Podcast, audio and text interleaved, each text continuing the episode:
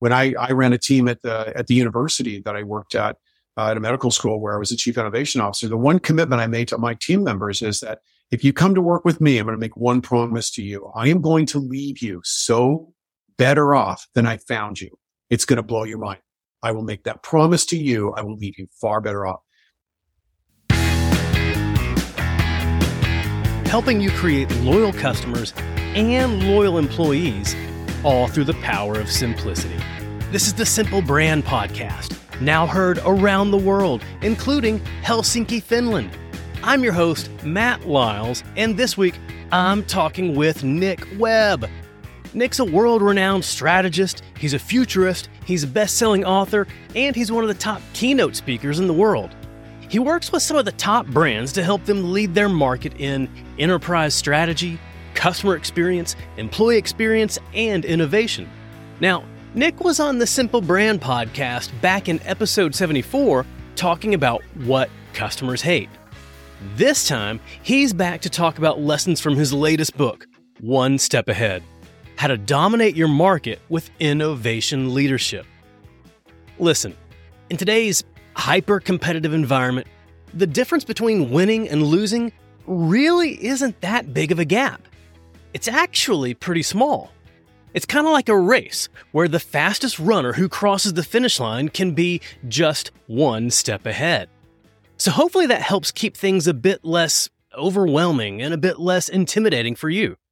Today, Nick and I talk about his lessons to help you keep your organization one step ahead in front of your competition and to help you continuously leveraging disruption so you can keep propelling your organization forward. So here it is. Here's my interview with Nick Webb. Hi, Nick. Welcome back. How you doing, Matt? Good to be back. I appreciate it. Yeah, it's good to see you again. Well, last time you were here, we talked more about customer experience and really the things that customers hate around customer experience. But one of the things that I know that holds true is that what drives customer experience are your employees. And then what drives your employees is the overall experience that you deliver to them through your leadership. So today I'm excited to talk about one step ahead, how to dominate your market with innovation leadership. Thanks. I appreciate it. Yes, an exciting, it was an exciting process to research this book and I'm really proud of what we were able to create. One of the things that I really enjoyed was creating the metaphor, tying business to uh, to running a race, running a marathon. And, you know, as the race is intensifying here, it's getting harder to stay one step ahead. So, how can we go about staying one step ahead in our leadership? Well, it's a good question. You know, I took, as I mentioned earlier, I took a sabbatical. Uh, I've taken a few of those in the last few years to write. And uh, so I actually released three books in a period of uh, a matter of a few months. And one of the books was called Lucid Leadership. And which ties in very closely to one step ahead. You know, we are living in a time of hyper complexity.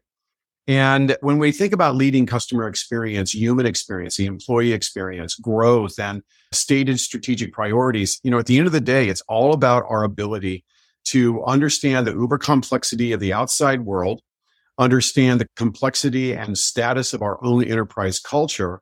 And for leaders, you know, uh, we really need to have a heightened sense of self awareness about how open we are to the fact that we have transitioned from disruptive innovation to our current state of chaotic innovation. We got to be open to the fact that if we are committed to legacy sameness in a time of uber differentness, we're going to have a serious problem on our hand.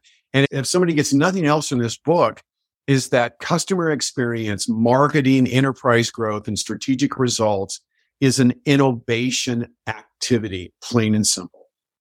And I love how you tie that to your leadership or to an individual leadership. So why is it why is individual leadership so important in setting that pace and in staying ahead? I think that there is sort of these strategic inflection points as Grove talks about is that we are we're reaching these forks in the road every day as leaders. And the question this sort of binary question is do I hide out in cubicle nine and do what we've done before and hope nothing bad happens? Or do I lean into the blur lean into the unknown and do cool things and positively impact the enterprise? That is a question that comes up for all of us every single day. Unfortunately, the overwhelming majority of, of, of leaders and, and, and really team members choose to hide out in cubicle nine, right? Because it's safe. But again, in a time of differentness, sameness is a disaster. We have to create newness, new experiences. And as I talk about in the book, it's the equilibrium between the experiences that we architect and deliver for customers and the experiences that we architect and deliver for employees. And I can give you some brand examples. I mean, take a oh, look at Dutch Brothers, for an example. There was a time in Starbucks history that you would go in to buy overpriced, mediocre coffee, in my opinion. And yeah. uh, you would go there, but it was cool, right? It was a great environment and people that greeted you in a friendly way. That's a great way to start your day. And that was really the secret sauce because, you know, after all, you can make coffee at home. Their secret was an environment that was warm and inviting and people that were warm and inviting. But as Starbucks scaled, they went from the experiential to the transactional. And that is where most people fail. If you're just transacting overpriced, mediocre coffee, your days are numbered, right? So it, just three days ago, I was uh, uh, over at Dutch Brothers Coffee, and uh, I was there for a while because the line took me 15 minutes to get through. In fact, there was a police officer directing traffic to allow people to go past the two or three block long line to get overpriced, mediocre Dutch Brothers coffee. Wow. Plus the street, literally across the street at Starbucks, there was nobody in the line. There was nobody. This is eight o'clock. Nobody in the drive through line. So what was the difference between Starbucks mediocre overpriced coffee and Dutch Brothers mediocre high price coffee? Now I say that kind of kidding because I actually like both of their coffees, but it's right. Yeah. Um, but anyway, it makes the story more interesting. Uh, but when you go through Dutch Brothers, I was there. I was at a. I was on my way to a speaking engagement. I stopped there for a coffee on my way to the airport three months ago, and this was my first opportunity to actually go because I've walked into this cubicle that uh, Michelle keeps me in, where I have to work every day. And uh, I'm like, I'm like veal, like locked into this box. I know the feeling. yeah, right. And so I actually was able to get out and see sunlight and day daylight and uh, but as I pull in, the girl that works here opens up the door and goes, or the sliding window and says, Nick, where are you traveling to today? And I instantly thought that's either stocky ex girlfriend creepy or that was pretty cool, right? Like, right. wait, you remember little old me? Wow. But that's their sauce. That's their secret sauce. They have an employee engagement strategy of fun, buoyancy and happiness, and they force buoyancy, fun, and happiness on the unwilling victims that come to Dutch Brothers every day. No matter how cranky you are that day, they will not have it. They are going to change the trajectory of your day. And that's what they're selling an experience. So you couldn't make that happen if that employee was just a transactionalist. And I think that's something that we need to realize. We also found in one step ahead is that the happiest organizations were the most innovative and the most innovative organizations had the happiest culture. So creating this equilibrium between happy employees and happy customers, I think is the secret sauce for 2023 and beyond. Oh, absolutely. And I think that helps to be able to stay on top of any possible disruptions that could be coming down the pike instead of relying on the sameness, relying on the status quo.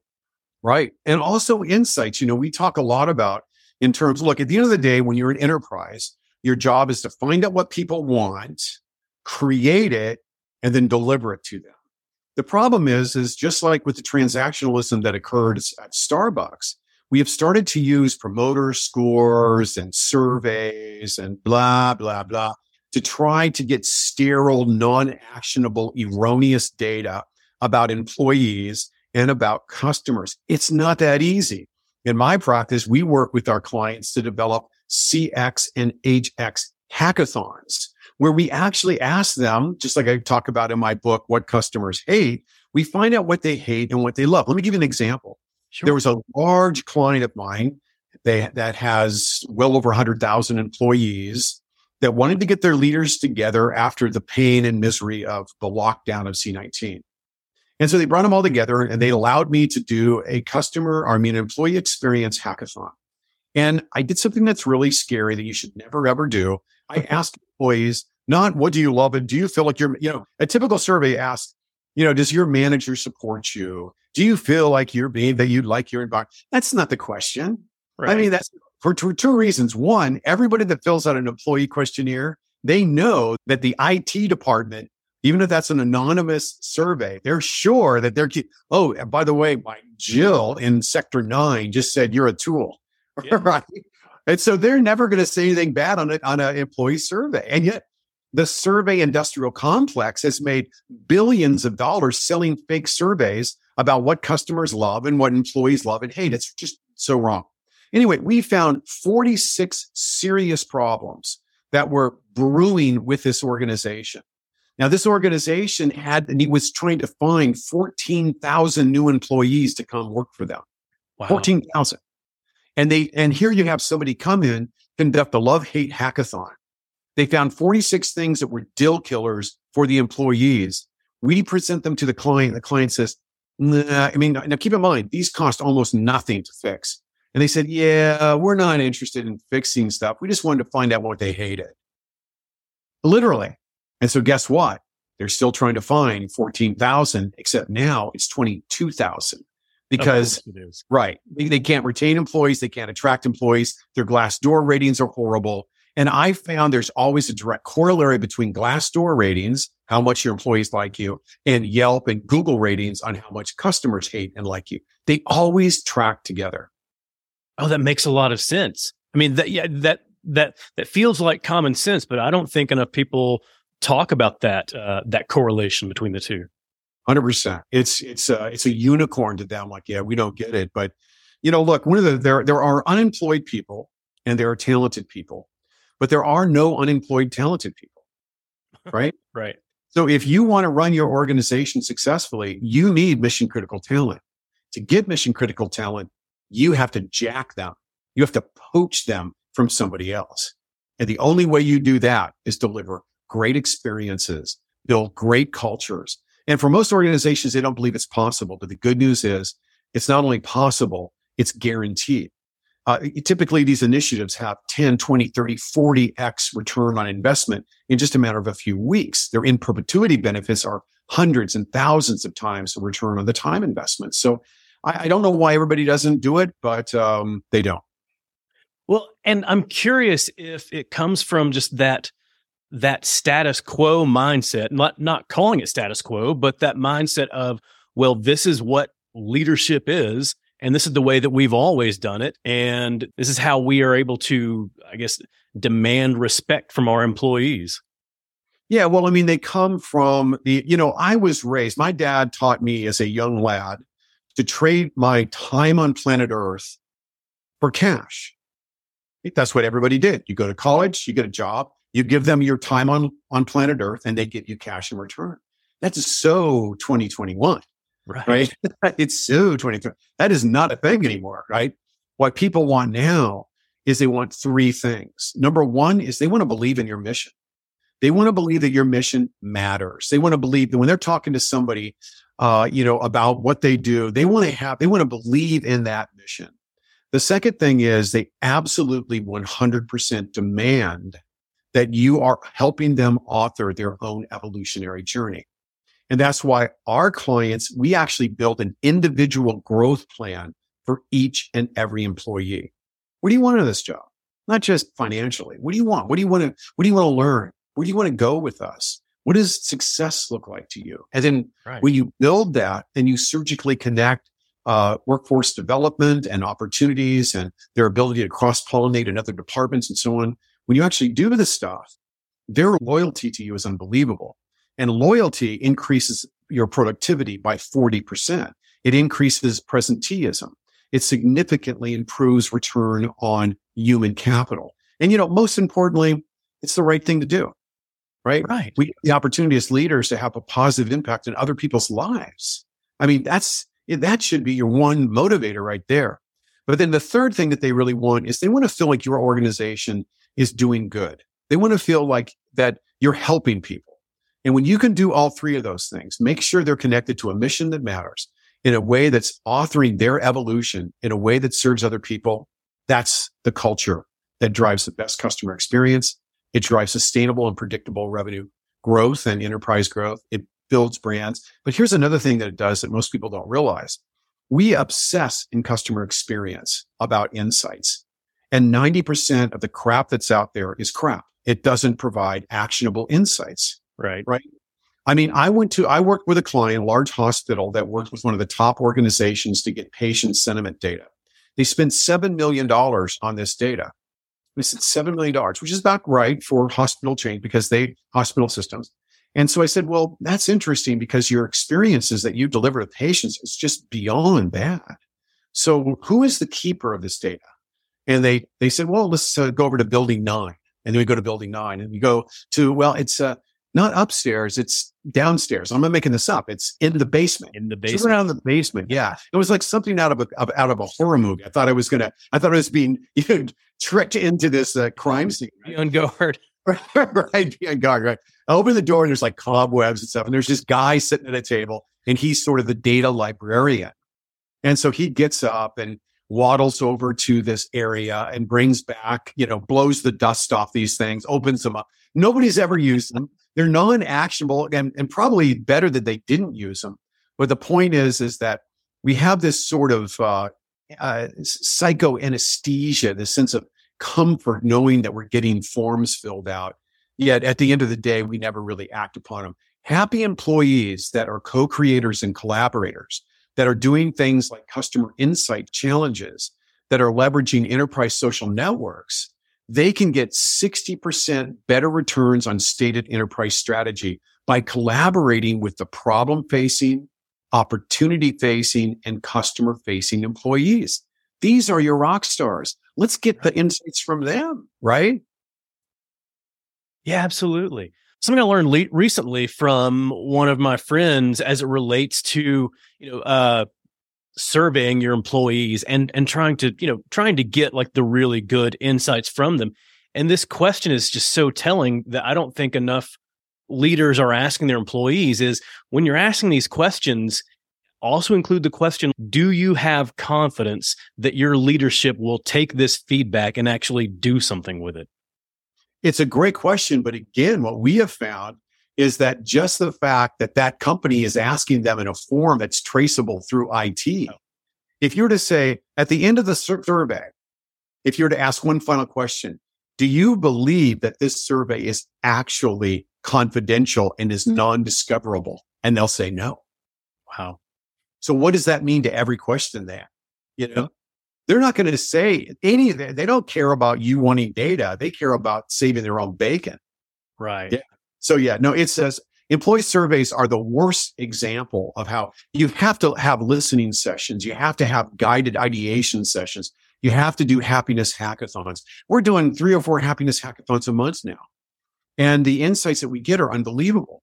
We take those insights, we turn them into programs, we deliver the programs, and the employees are going, wow, they got us together. They asked us really, really impressive questions. They were bold enough and brave enough to ask us what we didn't like. We told them and they moved to fixing it. That's incredible. You talk about the fastest way to impact your culture.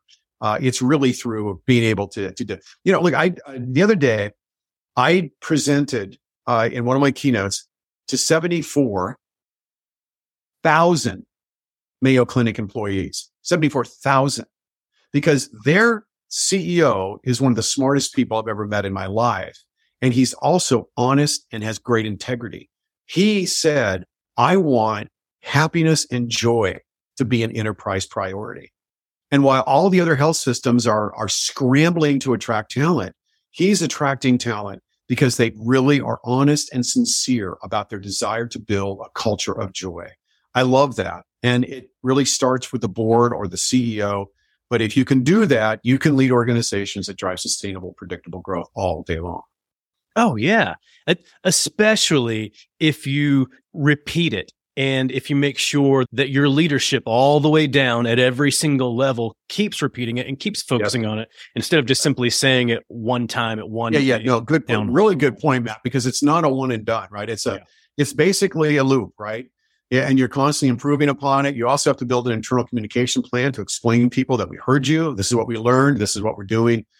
And to your point, you build out things like enterprise social networks where they have specific challenges to give everybody a chance to collaborate around enterprise problems. Well, when you give these employees the opportunity to sit down, collaborate, sit down, provide their insights with the actions and the programs that are created after that, how simple is it to get some of those programs in place? Well, I'll give you some example. There, uh, in this one client that we were dealing with for 15 years, if you were to ask anybody in that organization, what is the one thing you hate about your job? And they say, I have to park five blocks away. Now, this is a multi, multi, multi billion dollar corporation and their employees are parking five blocks away. Now, is it an easy fix? No, but there was a fix, right? Instead of having people walk, they developed uh, a, a really cool shuttle system that literally every minute another shuttle bus was taking people up to the front. And then they bought an adjacent property for the express purpose to do a multi-level parking. So they showed an itinerant fix and then they showed a long-term fix. It's going to cost them $30 million, but it is the single biggest angst of everybody that works there. In fact, it's a safety concern. It has a lot of uh, issues. So that got fixed and it was the, the credibility that they got from that was just unbelievable. Right. And then there was another thing that they said, we don't feel like we're growing here. And we want to learn how to communicate better. We want interpersonal and professional communication training. We want training on how to work at home. We want to know how to compartmentalize our life and how to be more productive in our at home. We had leaders that said, we want to know how to lead our remote teams. This is a whole new world we're living in with remote employees. Right. We we found off the shelf, dirt cheap and inexpensive system, and we built out a landing page, which was the which was branded as their as their growth page. And people can sign up and and it was absolutely free to all the employees. They they built workshops. They they answered their question and actually did it. Now we have i would say about 50% of the time leaders ignore it. They just don't do it. Right. but the ones that do do it the benefits are just unbelievable. I mean if you only care about money this is the thing to do. But if you only care about humanity and goodness for goodness sake it's the right thing to do right it's the right thing to do on both planes uh, and if you don't understand the business case around it, then you're you're struggling with math. And if you don't um, understand the humanity of it, you you're struggling with self awareness. This is the right thing to do, and it is definitely what's required. You know, I think people they see unemployment, they see a lot of layoffs. What they're missing is people are getting laid off that aren't valuable.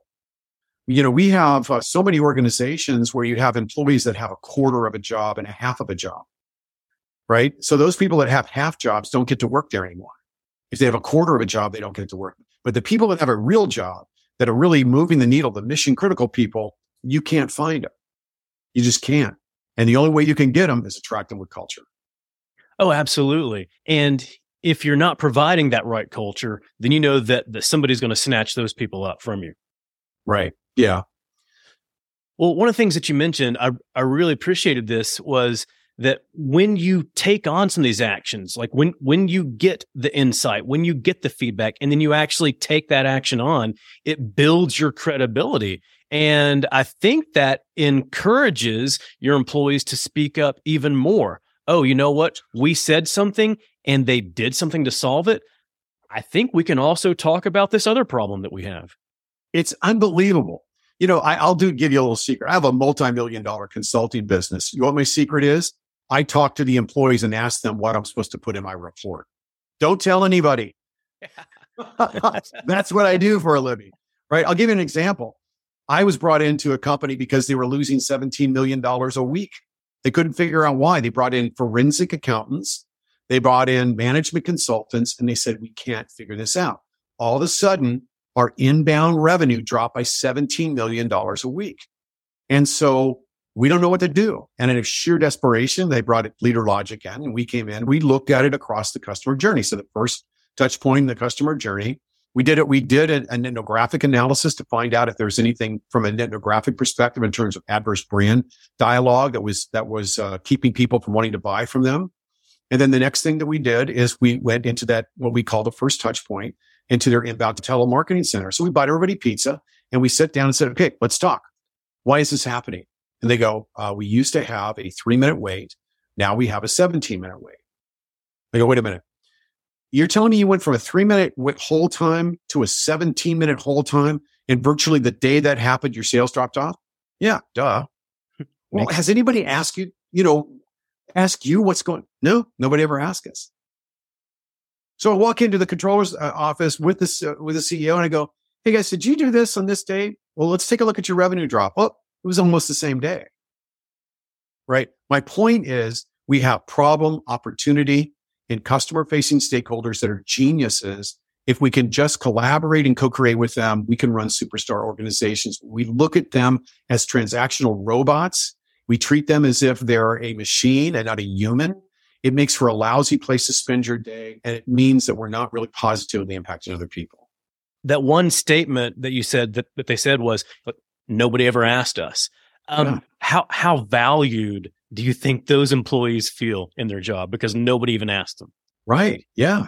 And then in that particular case, you know, we uplifted them to a superstar. They allowed us to bring in some collaborative work. And all of a sudden we had this pipeline of great market data, of operational data. Look, if you want to increase profitability, if you want to reduce costs, if you want better returns on, on stakeholder value, if you want to find new innovations to deliver to the marketplace, if you want to have successful commercialization launches, all of it comes with, with accurate, actionable, novel insights. All of that, most of it comes from the people that are already in your red brick building. Uh, there are other places. We have a company called Real Ratings where we do some different things to get insights. But um, you know, really, the truth of the matter is, uh, you you don't have to spend a lot of money with XYZ management consulting firm. This is grassroots stuff. You got to start with the foundation of getting out of the transaction. Transactionalism in customer experience and marketing will destroy you. You know, Chat GTP is a transaction, right? Uh, now we're moving towards emotive and empathetic robots, right? So if you don't want to get replaced with empathetic robots and AI, you better learn how to go back to being human because so many things are transacted now. And the only competitive advantage we have in, in the current landscape is our ability to make human connections.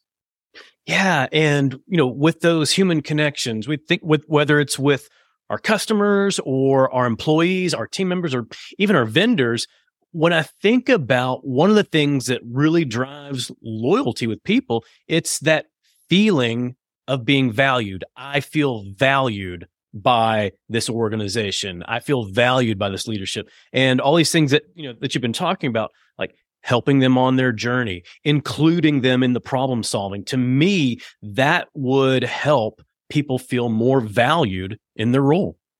Absolutely. And, it, and a lot of people look at it uh, you know, I, I co-wrote my book Lucid Leadership with my son Chase, who was 23, and so we had a chance to really talk about, and he and I now do a keynote together. But we talk about old guy, young guy, right? And it's amazing the way Zoomers and millennials see the universe versus those of us that are either millennials or boomers or whatever. And although I don't like pigeonholing, as you know from my book, what uh, what customers hate, I don't like uh, pigeonholing people through market demography. But right. we have all become very different collectively. I think that we are now uh, sort of monolithically wanting to have more of a human connection. And what I mean by that is that what I discovered in my book, Happy Work, is that the happiest employees are those that see a connection between the uniqueness of who they are and how they contribute to the enterprise, right? So if they're an artist and they get the ability to express their art and they see the connection of their art to an initiative that moved the enterprise forward. It is absolutely poetry. It's beautiful. It, you can't, that person will never leave you and will always be the most loyal employee when what we do is who we are and we can show the linkage between the work that we do and the things that we love and believe in. I deal with a lot of older executives that struggle with this. Um, because in many ways, uh, they have become zoo animals, right? And they live in this zoo and they wait for the meat to come into the cage. And the last thing they want to do is upset the zookeeper. So so everything they do is about being obedient and about being compliant to dysfunctional legacies in many cases. And I think uh, those organizations are at risk of failure. In the book, One Step Ahead, the proclamation that I make there is that everything we're talking about in terms of customer experience, employee experience, everything we're talking about in terms of innovation, all comes from our ability to realize that all of these things are an innovation initiative. And what's weird about me, you know, I started my career as a technologist. I have 40 patents uh, for technologies ranging from one of the world's smallest medical implants to one of the first wearable technologies. And I still work in a lab every day. My job, I don't work in an office. I work in an AI lab. So I see the world from, I think, a little more of a, I, I see all of these disciplines a little more scientifically. I see them as derivatives of validated research of what actually works. But the weirdness of all this is is that it still boils down to the humanity of it all. It's about how we impact uh, everybody. And that's why I tell my clients, don't do a customer experience initiative without doing a, uh, employee experience initiative and vice versa. They have to go together. Oh, absolutely. Yeah, they're linked and they're in, intrinsically linked. And then when we think about this, we've talked about this from the high level in regards to leadership, to the employee experience. But in one step ahead, I think that this takes it down to the individual leader as well. So, like, not just at your senior leadership level, but leadership with every single leader in your organization.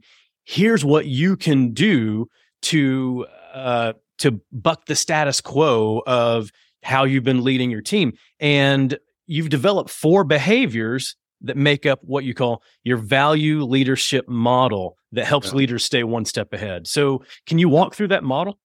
And those four behaviors were, you know, inspire, yeah. connect, adapt, and respect. Yeah.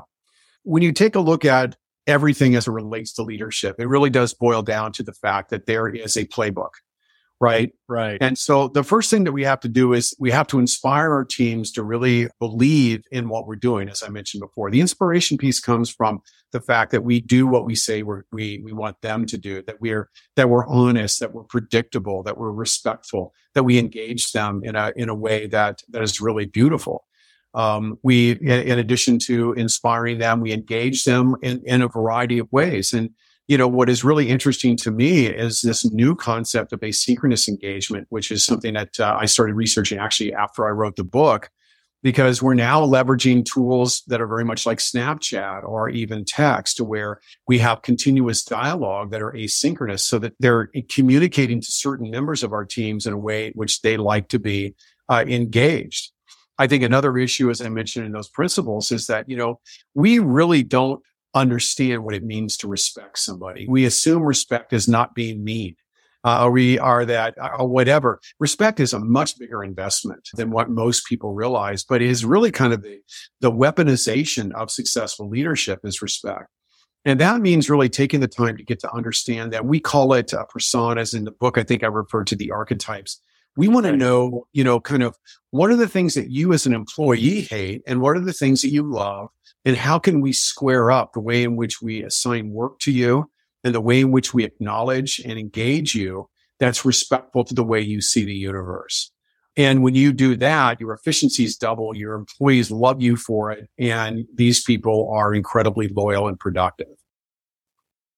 We've talked about like like old school leadership. And I think a lot of times, you know, too many leaders, or at least leaders from the past, have just assumed that respect comes with the title that they're given. I'm at I'm in this position, I'm in this role, I have this title. Therefore, uh, everyone should respect me for that.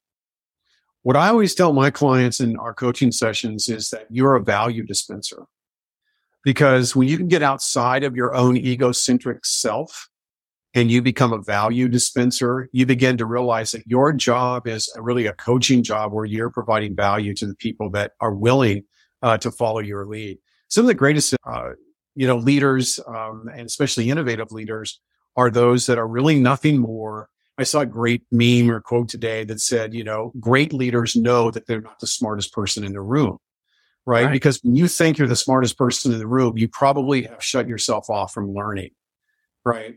And so I think one of the challenges that I think a lot of organizations face is they hire the wrong people.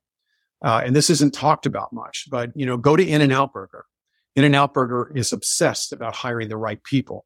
How do you have somebody make burgers and deliver burgers all day and you, you swear that you are just a, at a Maserati dealership, yeah. right? They treat you as if you matter.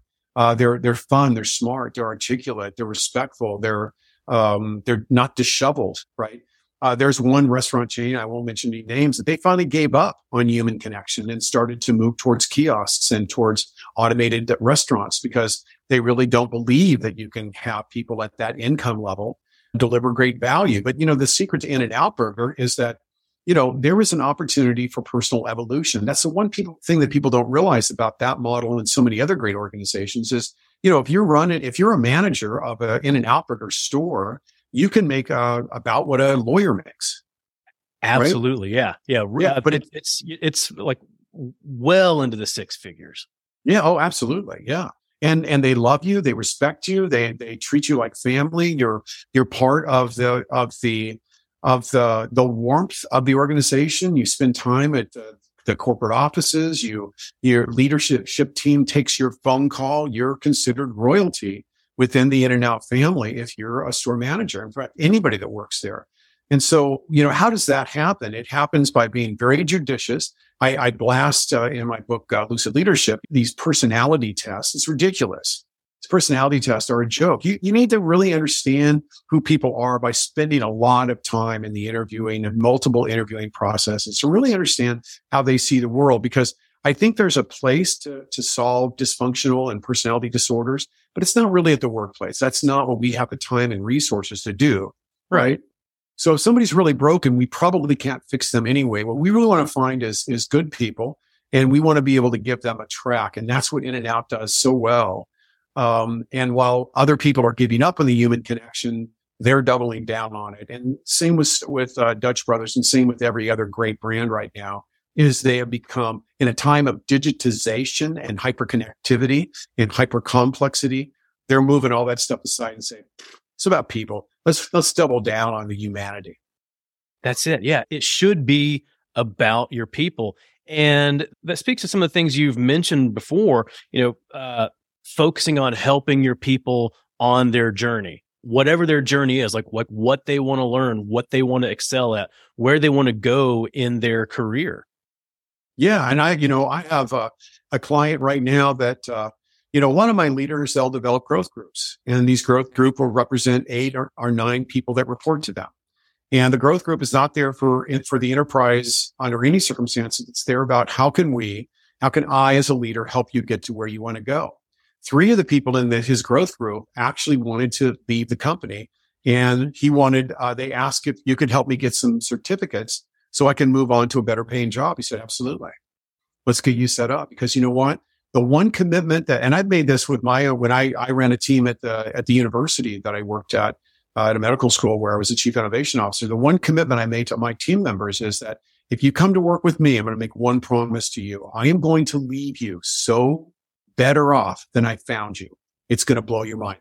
I will make that promise to you. I will leave you far better off.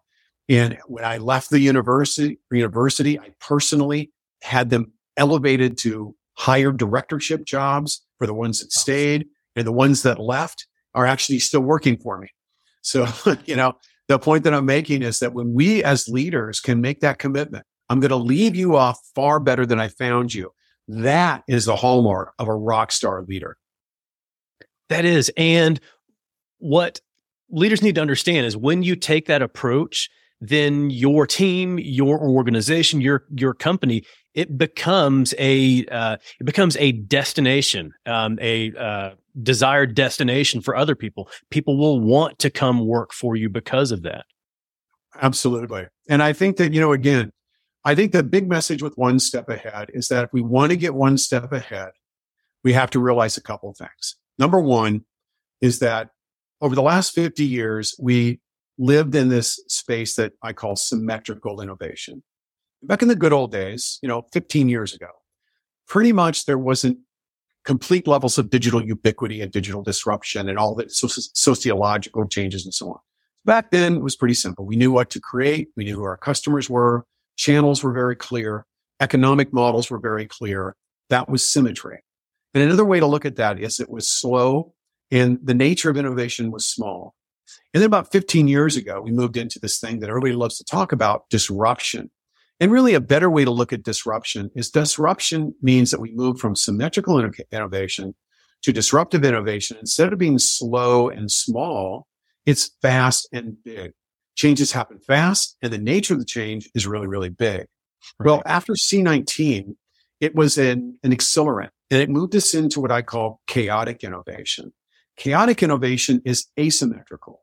It's amorphous and it's insanely fast and it is insanely big. In fact, I call it the blur. And the best organizations have to say, I'm not going to recoil from the blur. I'm going to lean into the blur. I'm going to understand the, the DNA and the molecular structure of this new marketscape, of this new workforce, of this new customer that are hyper, hyper demanding. And I'm going to lead because I'm willing to do that. One step ahead is about you making a commitment to leaning into the blur, recognizing the fact that everything that you do in your success of your business is an innovation activity, plain and simple. And most people go, well, yeah, Nick, what is an innovation? Innovation has a very simple definition.